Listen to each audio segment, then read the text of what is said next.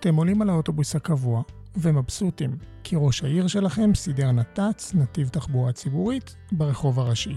הנסיעה זורמת, ופתאום, בלי שום התראה, פקק. הנת"צ נעלם, ואתם עומדים בתור אחרי רכבים פרטיים.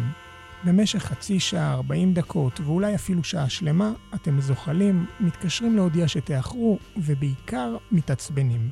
בשיא הייאוש, האוטובוס חוזר לדור. הימור שלי, הוא שוב עלה על נת"צ, וסוף סוף הגעתם ליעד. אז למה הנת"צ נקטע באמצע? זו לא אשמת ראש העיר. לפחות לא ראש העיר שלכם, כי הוא אוהב תחבורה ציבורית. אבל ראש העיר השכנה פחות בקטע, כי התושבים שלו מעדיפים חניות, וזו שנת בחירות, ואין מי שיכריח אותו. זה נכון בגוש דן, כמעט מכל עיר שתבקשו להגיע ממנה אל תל אביב. זה נכון לשרון ולשפלה, וגם בצפון אם תרצו להגיע לחיפה מקריה שכנה כלשהי, ובעוד מלא מקומות. זו בעיה תחבורתית רצינית, ועל חלק מהפתרון שלה נדבר בפרק הקרוב, שבעיקרון מיועד למקבלי ההחלטות. גם לכם המאזינים היקרים שלנו, אבל מקבלי ההחלטות הם אלה שיצטרכו להכריע האם רפורמת הרשויות המטרופוליניות תעבור או לא. ולפני שמתחילים, במקור הקלטנו את הפרק לקראת דיוני התקציב שהיו אמורים להתרחש השבוע. למרות שהם לא התרחשו השבוע, החלטנו שהנושא מספיק חשוב, ושהפרק מספיק מעניין, ושמספיק. הגיע הזמן להתחיל.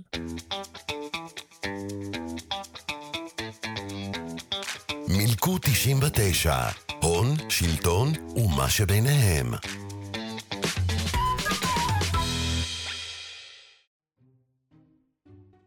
אנחנו שנים עוסקים בתחומים שמעניינים את הציבור בתחבורה הציבורית, בשירות התחבורה הציבורית, מנסים לייצג את הציבור בכל מיני בעיות וסוגיות שיש להם אל מול מקבלי החלטות. ולאורך השנים הבנו שכל הזמן אנחנו שמים פלסטרים, אם זה להתלונן על המפעילות, לעורר את האזרחים אה, להגיש תביעות קטנות ולעבוד ככה כיף בצד אגודל עם משרד התחבורה, אבל יש פה בעיה שורשית. וצריך לנסות להבין מה המקור של הבעיה בתחבורה הציבורית בישראל.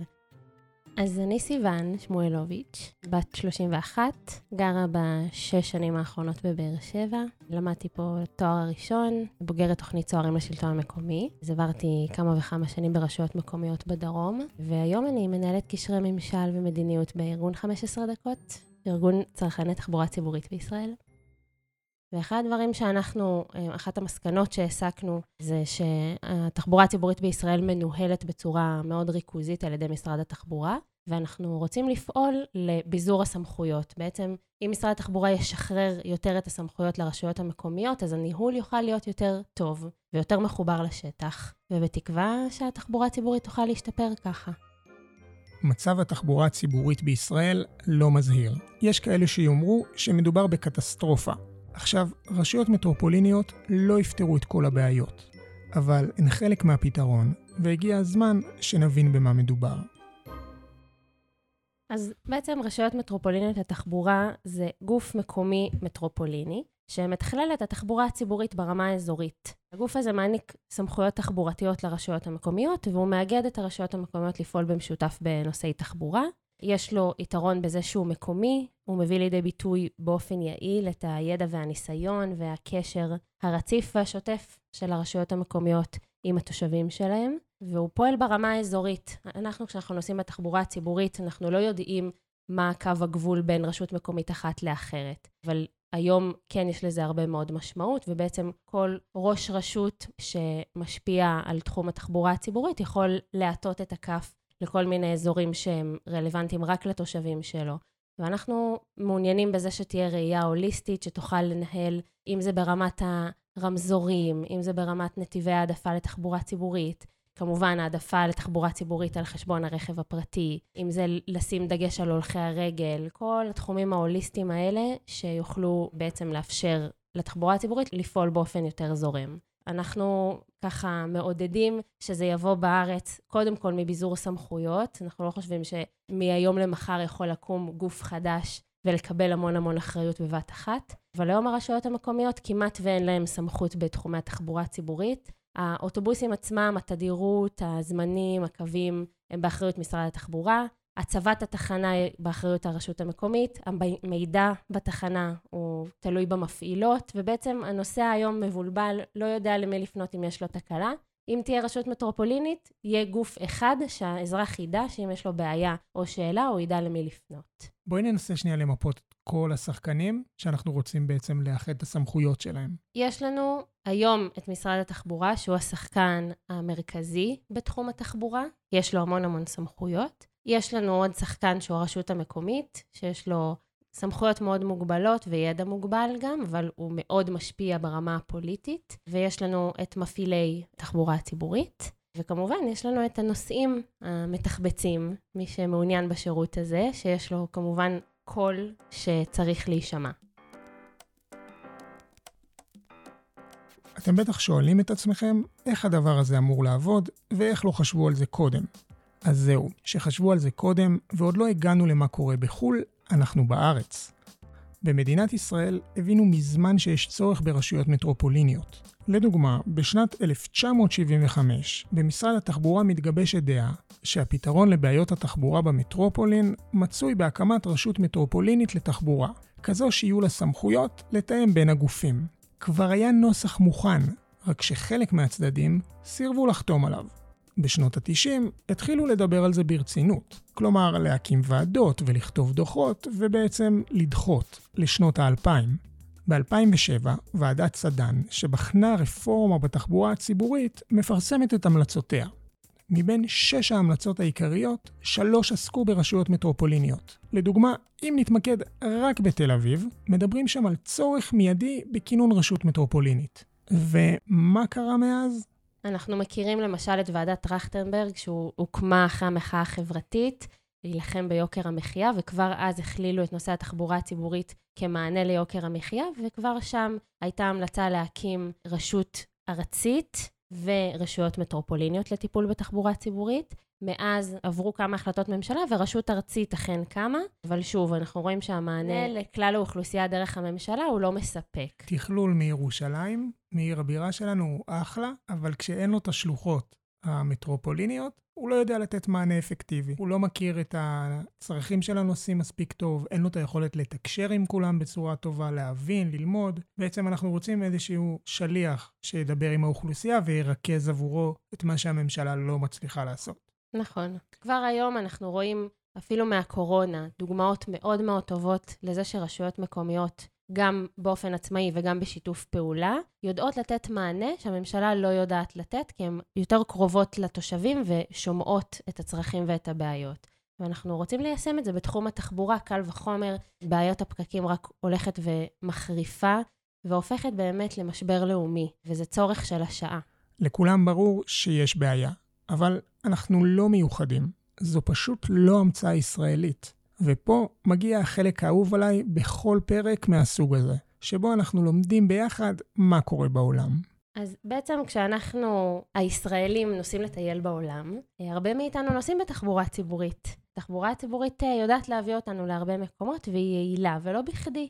יש בכל מדינות המערב רשויות מטרופוליניות, לונדון, פריז, מונטריאול, מדריד, סטוקהולם, תחבורה ציבורית עובדת בצורה הרבה יותר זורמת. יש הנהלה של רשות מטרופולינית שמורכבת מכל הערים מסביב. יושב ראש הרשות המטרופולינית הוא אה, ראש העיר הגדולה בדרך כלל, ו... יש נציגים מכל הערים מסביב. כמעט בכל הרשויות המטרופוליניות אין אפילו נציגים של הממשלה, זה אך ורק ניהול מוניציפלי. יש כמה יוצאי דופן שכן יש להם נציגים מהממשלה, ואני מבינה שגם המחשבה פה בישראל, כמובן, כי מאוד מאוד קשה לשחרר סמכויות, אז כנראה שאם גוף כזה יקום, יהיו בו נציגים מהממשלה, ואנחנו רוצים לוודא שהקול הדומיננטי שנשמע הוא הקול של הרשויות המקומיות. אז בואי מתוך הדוגמאות שנתת, ניקח את לונדון לדוגמה. מה קורה שם? יש ללונדון כל מיני מנגנונים שמנהלים את התחבורה. הם אחראים לקבוע גם את התדירות של השירות, גם לתכנן את המסלולים, גם להפעיל את התחנות, גם לדאוג לאיכות השירות. הם מחליטים את ההחלטות באמצעות רוב קולות, כמו רובד אזורי, אפשר לדמיין את זה כמו רובד דמוקרטי אזורי, אבל ספציפית על תחבורה. הם מנהלים uh, הרבה מאוד שירותים של תחבורה ציבורית, יש להם אוטובוסים, יש להם קווי מטרו, יש להם רכבות קלות, אוטובוסים חשמליים, באמת, כל הדברים האלה דורשים ניהול מאוד מאוד רחב. כלומר, הם יוצרים איזושהי אינטגרציה בין המטרו והאוטובוס ומלא מלא דברים שנוסעים ביחד אחד ליד השני. נכון, חשוב להגיד שמן הסתם, כמו כל עיר גדולה גם בישראל, יש הרבה תנועת יוממים. יוממים נוסעים לעבודה מהרשויות השכנות למרכז לונדון או למרכזי התעסוקה של לונדון, וחייבים לנהל את זה ברמה מטרופולינית, הוליסטית. אז יש גוף אחד שיודע גם לנהל את ההגעה לעבודה בצורה הכי יעילה, שהתחבורה הציבורית תעבור ליד מוקדי התעסוקה, ויודע לתכנן את זה ברמה האזורית ולא רק העירונית. אני אקשה עלייך שנייה, כי אם ניקח את כל ישראל, אז אנחנו מדברים על אותו סדר גודל של אוכלוסייה כמעט. אז למה שבעצם משרד התחבורה לא ינהל את זה? למה אנחנו צריכים שתהיה רשות מטרופולינית לצורך העניין בירושלים או תל אביב, כשהיוממות שלנו היא בסוף בתוך המדינה? זה שווה ערך לתנועת יוממות בתוך uh, לונדון, לצורך העניין, המטרופולין. יש גם uh, מטרופולינים הרבה יותר קטנים מאיתנו. אפשר לקחת לדוגמה את אוקלנד בניו זילנד. ניו זילנד זה גם מדינה קטנה יחסית, והמטרופולין יש בו כמיליון וחצי תושבים, ושם, כמו שאמרתי מקודם, שיש נציגי ממשלה, אז זאת דוגמה לזה שהממשלה הוא, היא כן גורם דומיננטי בתוך הרשות המטרופולינית, כי זו מדינה קטנה יחסית, אבל גם פה יש ניהול אזורי מקומי עם ראייה מקומית, והממשלה יש לה הרבה מאוד על הראש, להסתכל על דברים ברמה המקרו, וצריך הרבה את האינסנטיב המקומי ואת הראייה המקומית, ואת זה הממשלה הרבה פעמים מפספסת. אנחנו מבינים שזה כן פרקטי גם פה בישראל, אבל אם ננסה שנייה לרדת לפרקטיקה, דיברנו על שתי דוגמאות, על לונדון ואוקלנד, בואי ננסה שנייה למפות את המודלים שקיימים בעולם, איך בעצם הם מופעלים. יש בעצם מודלים שמחלקים את הסמכויות ואת האחריות שרשות מטרופולינית כזאת יכולה לקבל. יש לנו תחום של מדיניות, של תחבורה ציבורית, קבלת החלטות, יש תשתיות, יש את הניהול ואת הרגולציה השוטפת, ויש את ההפעלה, ממש אה, להוציא מכרזים למפעילות, לתפעל את כל הדבר הזה. אפשר לחלק את הסמכויות בצורה כזאת שאולי רשות מטרופולינית לא תקבל את כל הסמכויות לידיה, ובאמת, אה, אתה צודק, מדינת ישראל היא יחסית מדינה קטנה, אבל היא כן מאוד מגוונת, וכן, אנחנו יודעים להגיד שהמטרופולינים מבחינה תחבורתית מתנהגים שונה. ולכן אה, זה מאוד מאוד חשוב שרשות מטרופולינית תקבל לפחות חלק מהסמכויות. סתם דוגמה, המכרזי הפעלת תחבורה ציבורית פה בארץ הם מאוד מאוד מסובכים והם מדורגים, וכל פעם אה, מפעיל נכנס ומפעיל יוצא, וזה ככה מאוד קשה להעביר את המקל של הדבר הזה, ויכול להיות שזה גם לא, לא צריך, אולי צריך סטנדרט אחיד, שכל המפעילות תחבורה ציבורית בכל הארץ יפעלו דרכו, אבל שברמה המקומית תהיה יכולת לעיר לפעול אל מול המפעילה, לבקש ממנה תוספת קווים, לשנות מסלולים. היום כל הדברים האלה עוברים דרך משרד התחבורה, גם דברים בתוך העיר. זה משהו שהוא מאוד מאוד מסרבל, ובסוף השינויים האלה קורים אחרי המון המון זמן. אם היה גוף מקומי שהיה לו את הסמכות להחליט איפה לקבוע תחנה ואיזה מסלול כדאי להוסיף, ואם עכשיו אה, אנחנו בבנייה מסיבית בארץ, ואנחנו רוצים הרי שכל השכונות החדשות שייבנו והדיור החדש יהיה מחובר לתחבורה ציבורית, ולא לרכב הפרטי, כדי לא להוסיף עוד פקקים לכבישים. אז אנחנו חייבים לתת לרשויות ולראייה המטרופולינית עדיפות באיך צריך לתכנן את הקווים החדשים האלה.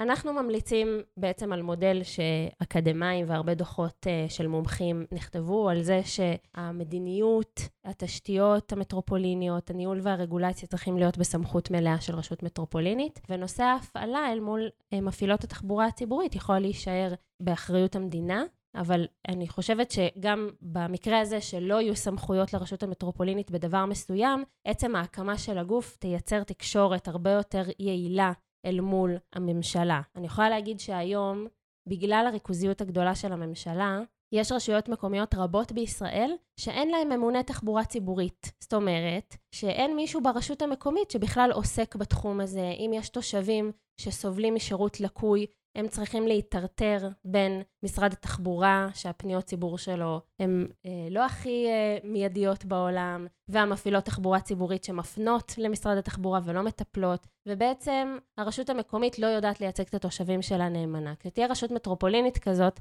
אז קודם כל אנחנו מאוד רוצים וגם מקדמים את זה שברשויות המקומיות יהיו ממוני תחבורה ציבורית. הרשות המקומית תדע לקחת את התחום הזה על אחריותה ולטפל בו, גם אם יש לה סמכות וגם אם אין לה. אם אין לה, הרשות המטרופולינית תעזור לה לייצר תקשורת ישירה והרבה יותר יעילה עם משרד התחבורה בתחומים שהוא יהיה אחראי עליהם. אז אנחנו מבינים שיש רשויות שנפגעות מזה שאין רשות מטרופולינית אזורית, אה, ברמה המקומית יותר, או ברמה האזורית, ובדרך כלל הן גם רשויות הקטנות יותר, כי מן הסתם בתל אביב ובירושלים ובחיפה יש ממוני תחבורה, אבל לצורך העניין ברשויות הקטנות שלצידן ומסביבן, לא בהכרח יש את אותו ממונה שדואג. בואי נגיד את זה ככה.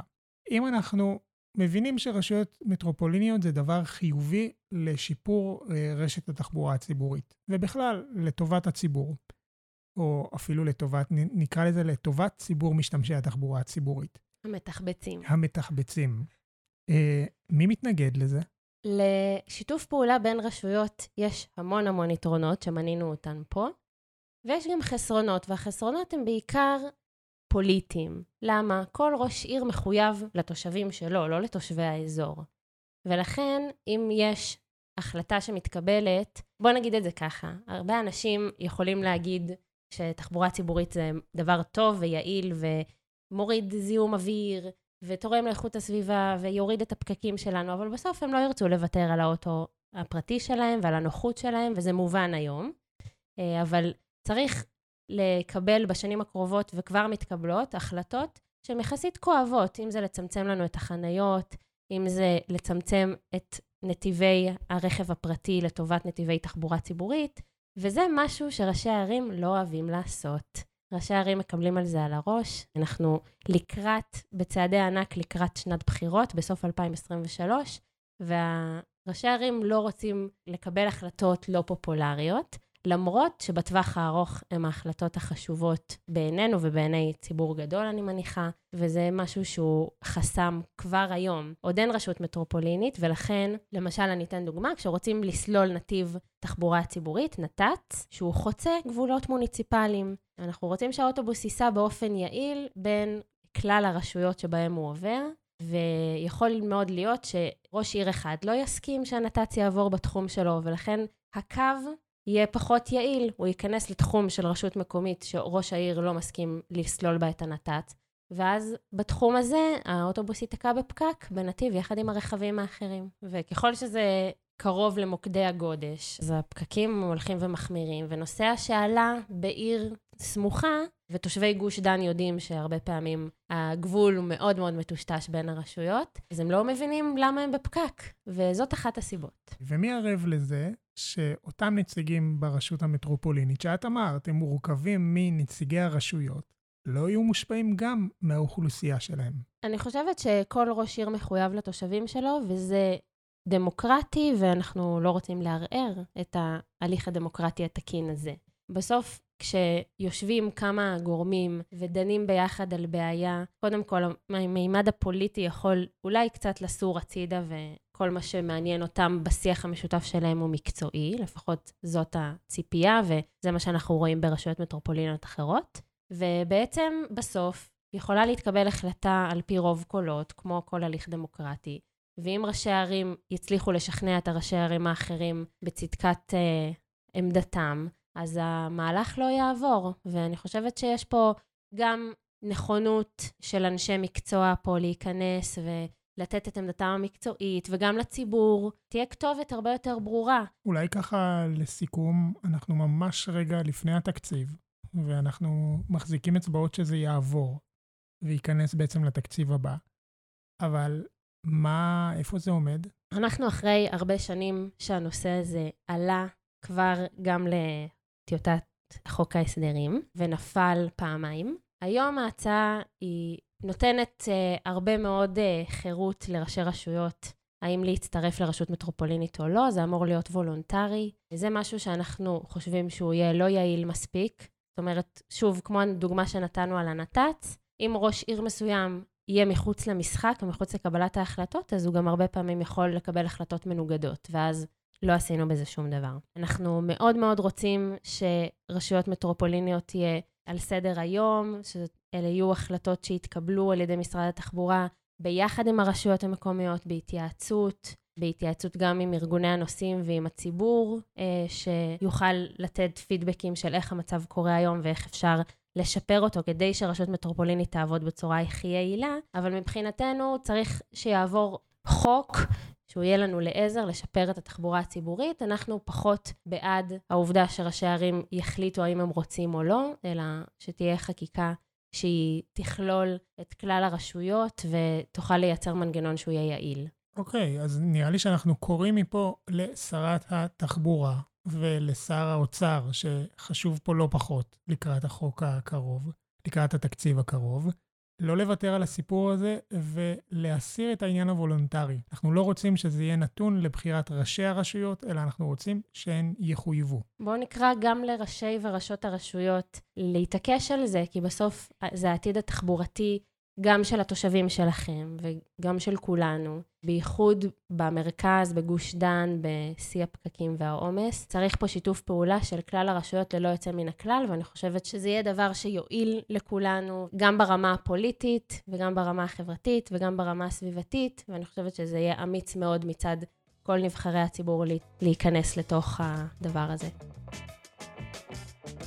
למרות שהשבוע הרפורמה, כמו התקציב, לא תעלה לדיון בממשלה, החלטתי לבדוק את ההיתכנות הפוליטית שלה. כדי לעשות את זה, התקשרתי למירב דוד, סמנכ"לית לובי 99, ומי שמרכזת בו את תחום התחבורה הציבורית. היי מירב, מה שלומך?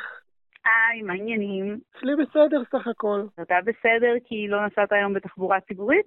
יכול להיות. בואי נדבר על זה באמת, בואי נדבר על רשויות מטרופוליניות. קדימה. אז הכי הגיוני זה שמי שהכי מכיר את הנושאים, כלומר ראשי הרשויות, הרשויות המקומיות, הם אלה שינהלו את זה. אז למה זה עדיין לא קורה?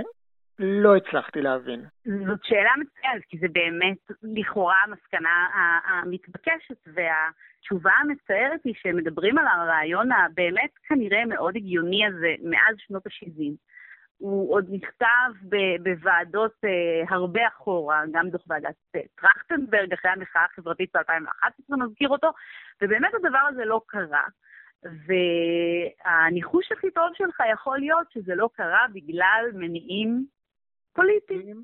חוסר הרצון הפוליטי uh, ללכת לפתרון הזה נבע מזה שראשי ערים אומרים שהם בעד רשות מטרופולינית, אבל אז הם אומרים, אבל אני רוצה להיות ראש הרשות המטרופולינית, וזה לא משנה אם הם תל אביב או עפולה לצורך העניין.